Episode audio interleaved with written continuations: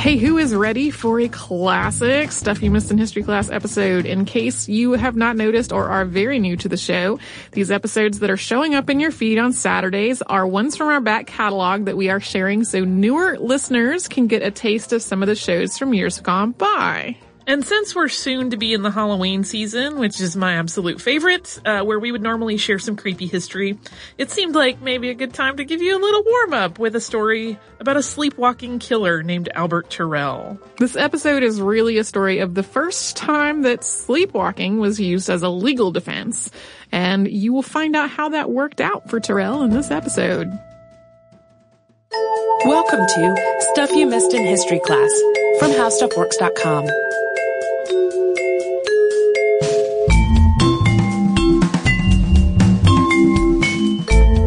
Hello and welcome to our podcast. I'm Holly Fry. And I'm Tracy V. Wilson. And uh, have you ever had a bout of sleepwalking? I have never had a bout of, of sleepwalking. My brother used to when he was very small. My parents had to put a lock on on his door so that they could get in in an emergency, but that he could not get out and injure himself. Which is germane to our podcast today. It totally is. Uh, the sleepwalking defense in criminal trials is not entirely un- uncommon in modern modern uh, trials. Medical and legal experts are continuing to study the validity of such claims.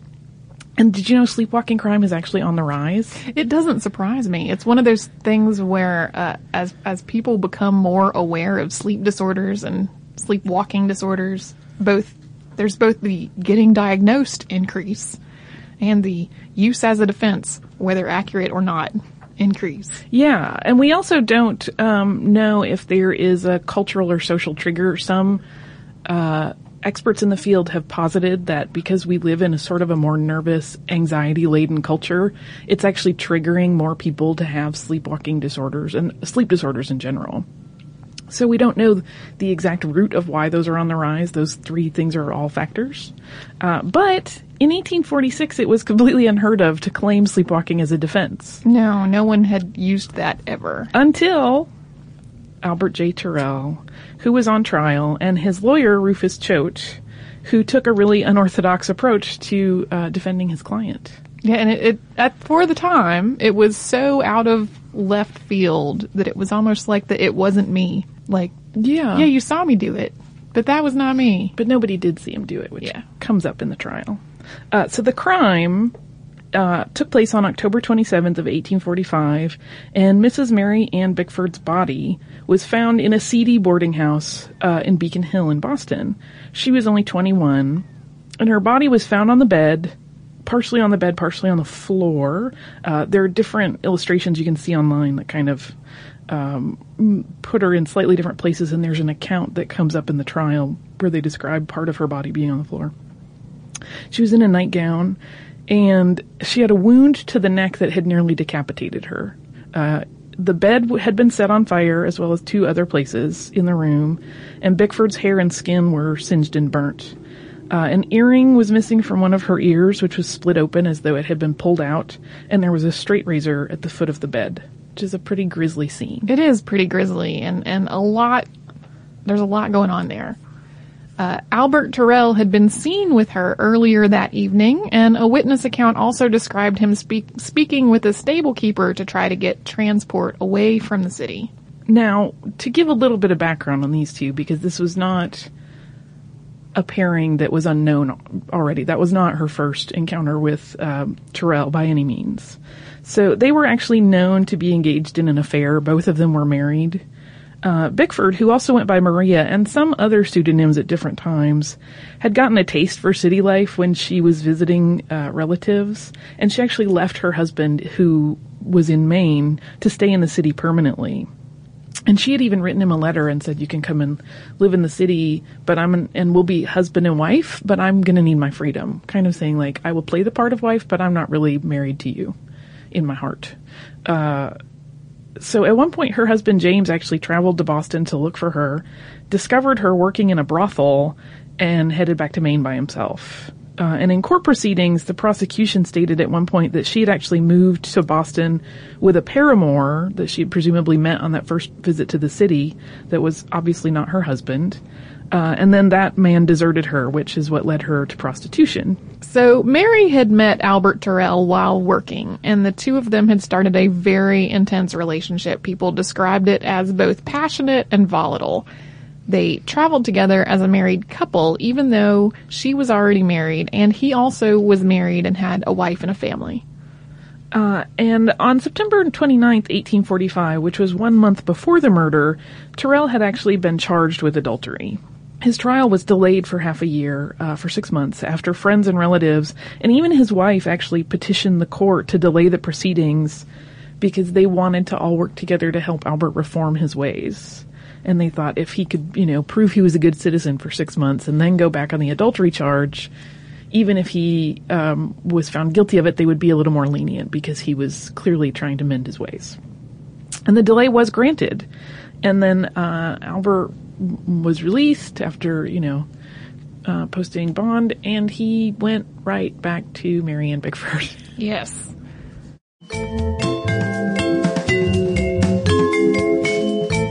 So that's sort of the history of, of them as a couple.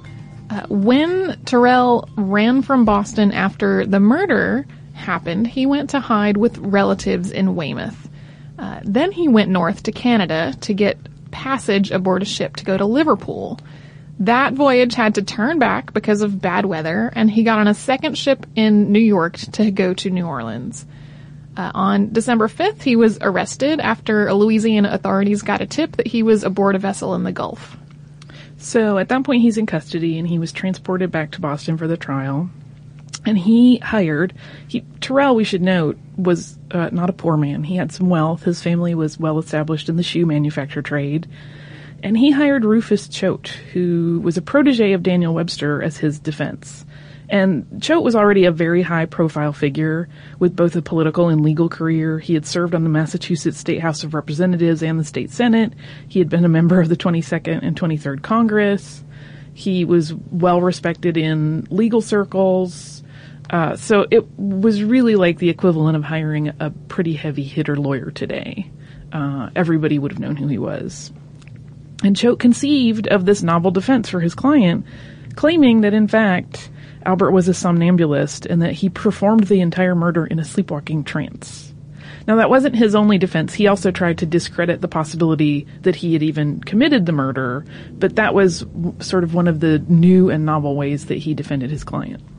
Right. The, the proceedings started on March 24th, 1846, and according to court records, the judges were Judges Wilds, Hubbard, and Dewey. Uh, a Judge Shaw was also scheduled to be there, but he was out sick. Representing the Commonwealth was Samuel D. Parker, and for Tirrell, Rufus Choate, and Annis and A.B. Merrill, Esquire. Jurors were very quickly selected that morning. Uh, if you read the Boston Daily Times account, it seems like they really whipped through like voir dire and additional questioning really, really quickly. It took about half an hour, according to that reporter's account of it, to select the entire jury. Which, if you have ever done jury duty, it never takes just half an hour to get everybody settled. So that was pretty expedient. And then Parker's opening arguments uh, included a plea to the jurors to disregard any bias that they might have as a result of hearing rumors about the deceased. Bickford's profession as a woman of the night was not really helping the case, but he openly acknowledged what uh, he called, quote, her depraved character, but he reminded the jurors present that the law protects even the wicked as well as the good when it comes to murder. Parker also asserted that Tirrell, who was the son of a really successful shoe manufacturer, had had to get married very young, at the age of 18, because he had probably gotten his girlfriend pregnant. He stated, the cause of so early a marriage in his minority, I need not state. That's part of an overall scheme to kind of chip away at Tirrell's moral image, showing that he was impetuous and given to impulsive and wanton behavior. Parker further claimed that Bickford had actually been afraid of Tirrell after his adultery arrest because she was scared that he would be angry that their relationship had gotten him into such trouble. Because at that point it was very public what was going on. And again, there were many, many people petitioning the courts, so everyone knew his business at that point. Uh, the prosecution also painted a picture of the events leading up to the discovery of Bickford's body. Uh, First, it mentioned the pair being seen together in the days and on the night leading up to the murder.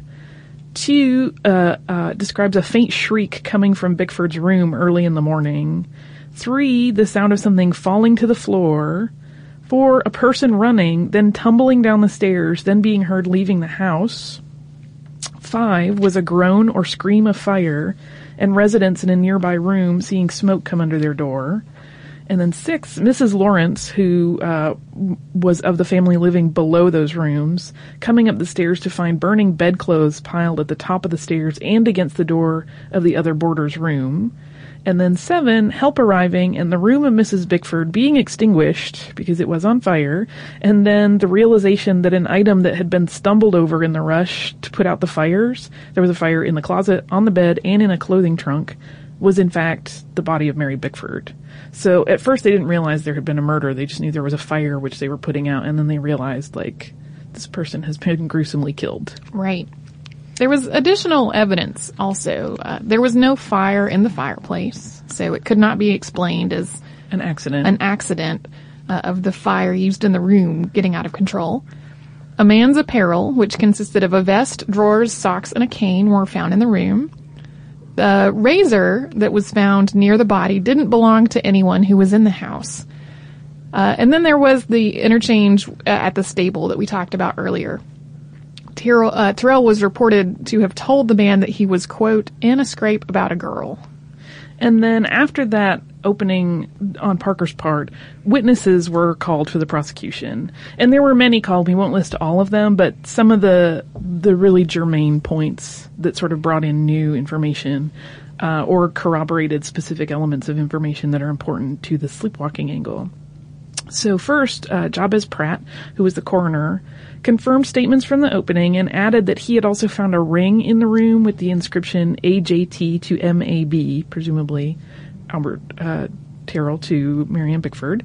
And Pratt had also found keys in the pocket of the vest that was in the room, which unlocked a valise and a trunk, which were believed to have belonged to Tirrell. Another witness was Dr. Joseph Moriarty, and he talked about the wound to Bickford's neck as being from ear to ear and separating the larynx and the blood vessels. He also said that it would be possible to, for a person to perform this at one stroke on herself. And he stated he never knew a person to commit murder on another person with a razor. So it's kind of a weird witness for the prosecution to It call. is, and I I was looking over the notes of the case that were published in the Boston Daily Times, and I kept rereading that passage, thinking, did they really call a witness that said she could have done it to herself? But they really did, uh, for a reason I can't fathom. Uh, although I think their initial plan was just to describe the severity of the wound. Right. So he may or may not have surprised them with those additional comments. They also called a Joel Lawrence, who owned the house where Mary was killed, and he confirmed confirmed that a cravat that was found in the burning room was one that he had seen Tirrell wear previously. There was also James Fulham, who was the stable keeper. And he said that Tirrell had told him that somebody had come into the room and tried to murder him. So we're establishing a lot of incongruent comments on Tirrell's part. Right. Uh, additional witnesses were called primarily just to corroborate what had been said in the opening, like the the list of things that happened leading up to the discovery. And uh, several were called just to establish the relationship between the deceased and the accused as being romantic and volatile in nature. So there was also the testimony of Mrs. Mary Head, who described an odd encounter with Tirrell, during which he seemed out of sorts and almost asleep, and he also made a bizarre sound with his throat. Do you know more about that? I do. It will come. It will come up. Uh, just remember that. The opening argument for the defense had some interesting points, and it was delivered not by Mr. Choate, but by his associate, Mr. Merrill. And he, one of the quotes from his opening is, It does not follow that because a body has been found exhibiting indications of violent death, that a murder has therefore been committed. His argument was very focused on the beyond reasonable doubt angle of finding guilt, and he suggested that the clothing found in the room could have belonged to another man, or it could have been Tirrell's, but because he was known to stay with Bickford quite often, it could have been left there at any time, not necessarily the night of the murder. He also wanted to dispel the idea that, that running meant that he was guilty. So he asked, are not innocent men often being, often afraid of being thought guilty? Merrill also read a list of cases where men had been found guilty and executed entirely on circumstantial evidence. So again, they're building m- multiple angles to the case, and one is that no one actually saw him do it. He also asserted that if Tirrell had wanted to kill Bickford, he had a- ample opportunity in their travels together before this particular night.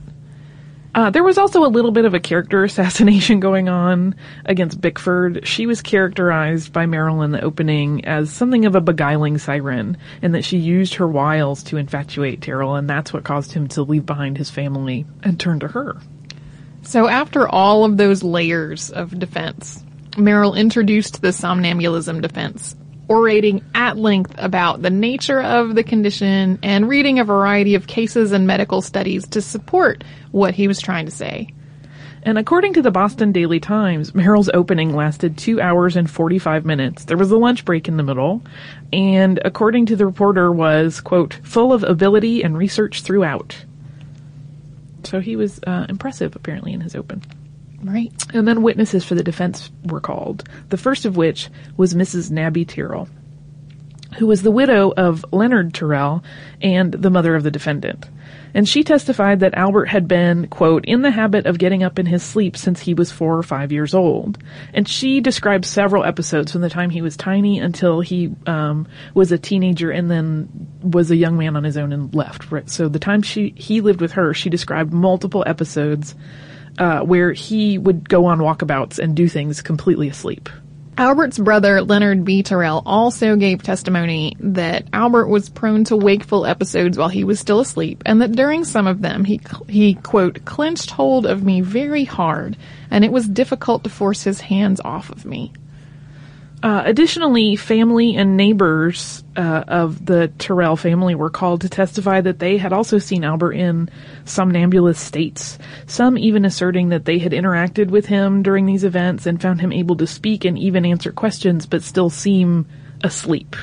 The defense attempted to introduce a complaint mentioned by Mary Bickford that Tirrell had at one point struck her across the breast forcefully while he was asleep but it was ruled out as quote coming within the rule of dec- of declarations. So they couldn't get a sworn testimony from the deceased to back up this claim. Right. Uh, and most witnesses also were used to establish the idea that Albert was, in fact, really quite fond of Mary and treated her very con- kindly, that he was genuinely in love with her. Uh, and a Dr. E.O. Finney was called. There were several doctors called for the defense, but he testified that the fatal wound could have been suicide or murder. Uh, witness Dr. Walter Channing also testified that he had knowledge of women committing suicide in this manner and had also read about it happening just in his uh, career studies and in, you know, um, journals and staying on abreast of the information of the time. Right. Several other doctors were called to corroborate the argument that a person could easily commit a murder while sleepwalking. And one thing that Choate and his associates repeatedly established was that when Albert was sleepwalking, he would make an odd vocal sound, similar to the one described by Mrs. Mary Head when she was on the stand as a witness for the prosecution. So they kind of artfully linked that back to, you remember that other person that said he seemed really odd and made a weird clicking sound with his throat? That's what he does when he sleepwalks. We've established he has like an ability to sleepwalk and do things in his sleep.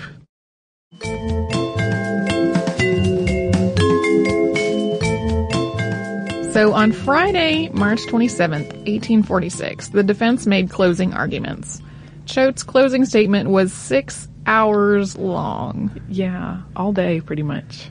I feel like that's a filibuster almost. He was known as an orator, uh, and there are some accounts that talk about how astounding it is that he could go on for such length, but he never seemed to lose the thread or focus of his speeches. So he had a lot to say, and it took him six hours to say it. Yes, his his testimony included the following: How far does the testimony lead you? Did any human being see the prisoner strike the blow? No. Did any human being see him in that house after nine o'clock the previous evening? No. Did any human being see him run from the house? No. Did any human being see him with a drop of blood upon his hands? No. Can anyone say that on that night he was not laboring under a disease to which he was subject from his youth? No. Has he ever made a confession of the deed? To, to friend or thief taker, not one word. So, uh, that was part of the six hour closing statement, and Choate finished at about 4:25 in the afternoon. And after a brief recess, Mr. Parker made his closing argument, summating his case, pretty much just repeating what had come up throughout the the trial. And he wrapped up at 6:50. And Albert Tirrell waived his option to address the jury, and the court was adjourned until Saturday, the following day. On Saturday morning, Judge Dewey addressed the jury at length. On the somnambulism issue, he said, quote, medical testimony is very properly admitted in these cases, but it should be weighed carefully. It is dangerous to admit the possession of this disease, lest in the reveries of our brains the possessors might commit deeds which in others would be high crimes. So, after just two hours of deliberation, uh, at 10 minutes to 1 o'clock, the jury returned with their verdict, which was not guilty. And the foreman of the jury actually stated, though, that the question, and I quote, the question of somnambulism had not entered into the consideration of the jury. So even with the sleepwalking defense, it seems like the circumstantial nature of the evidence was actually what hurt the prosecution. However, this case is usually cited as the first use of the sleepwalking defense and is characterized as though that's the reason for the acquittal. But the jury foreman said that wasn't even really a factor for them. Tirrell was also tried for the arson charges that were associated with the night of the murder. Choate defended him again with the same defense and used many of the same witnesses, and he was once again acquitted. Perhaps emboldened by these two successes, Tirrell actually, this is so brazen, requested that Choate refund half of his fees, as the case had, both cases had obviously been won with greater ease than expected. Uh, Choate, of course, refused. However, he didn't get off on everything. Tirrell was uh, convicted of adultery and ended up serving three years for it. Uh, and after that, he returned to his wife and children in Weymouth, and he lived out his days working in the family business of shoe manufacturer. He could never hang on to any of his money. They did have another child, uh, but that was sort of his uh, his life after the trial got pretty quiet. After his trials and his time, he went home again. Mm-hmm. And Choate continued his impressive legal career, and he continued to be involved with politics, uh, which could be a whole other podcast because he really was at the nexus point of a lot of important moments. But what's interesting to think about is that from a modern perspective, would this defense have really held water? And we know people use the sleepwalking defense in modern times. There's a famous case uh, from Canada from the late 80s where a man had driven I think 14 miles, killed his in-laws, and woke up while he was driving home and drove himself to the police station. And he was actually acquitted. So we know these still come up. And there are still some, you know, that come up even more modern than that. They don't always succeed though. Uh, and a Michael Cramer Bornemann, who is uh, a medical direct, uh, doctor and a medical director of the cardio sleep services at the University of Minnesota, uh, was interviewed by Focus magazine, and he said of sleepwalking disorders, something in the switch between phases goes wrong, creating an aberrant electrical impulse that triggers an overlap between states. You're not fully in REM, so your muscles are relaxed, not paralyzed, and you're not fully in non-REM, so you can still be dreaming. In this state, some of the brain's processes will be awake while others are offline. Why does that lead to violent behavior, you ask? Yes, he continues. As with many things in neuropathology, it's to do with real estate. Brain structures like the hypothalamus that regulate sleep sit next to the midbrain where early evolved behaviors lie. So when this electrical impulse is sparked, it also wakes up this part of the brain, leaving the moral areas like the frontal cortex asleep. That leaves nothing to inhibit your rage reaction while you're sleepwalking. And that's why people are advised to never wake a sleepwalker because their their reaction may not be delightful or pleasant. It's completely not um, in any way uh, dampened by their morality, so they could do something without even realizing it. Right. But some of Tirrell's behaviors like the fire to conceal evidence and running and hiding, uh, are not consistent with sleepwalking actions as we now understand them. And if he had not tried to include that in his defense, you could make the case, but he used the same defense in his arson trial. Right, right. So it, it's feasible from a neurological perspective that a sleepwalker could kill another person while asleep, but that then attempting to conceal evidence while asleep, Unlikely. that's that's much less likely. Yeah. Uh, so if he were tried today and used the sleepwalking defense, particularly for the arson element, he would probably not fare so well, since that was part of the concealment uh, of the crime. So that's the first, in the U.S. anyway, sleepwalking defense, and it was successful. Yes. Have you seen the movie Sleepwalk with Me? Yes. It, it's this reminded me of that and, and how alarmed he is when he hears that, that people while sleepwalking, when having sleep disorders, Yeah. Have either inadvertently or sort of acting out a rage impulse killed the person that, that they were sleeping with. Yeah, it's fascinating stuff. I always worry secretly that I will one day magically begin sleepwalking and doing bad things. That's a little weird fear of mine.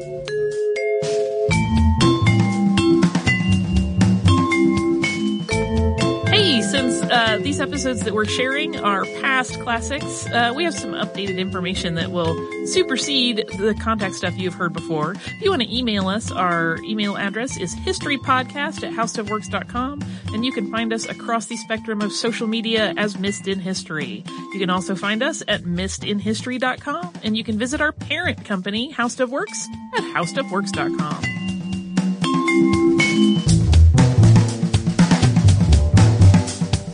For more on this and thousands of other topics, visit howstuffworks.com.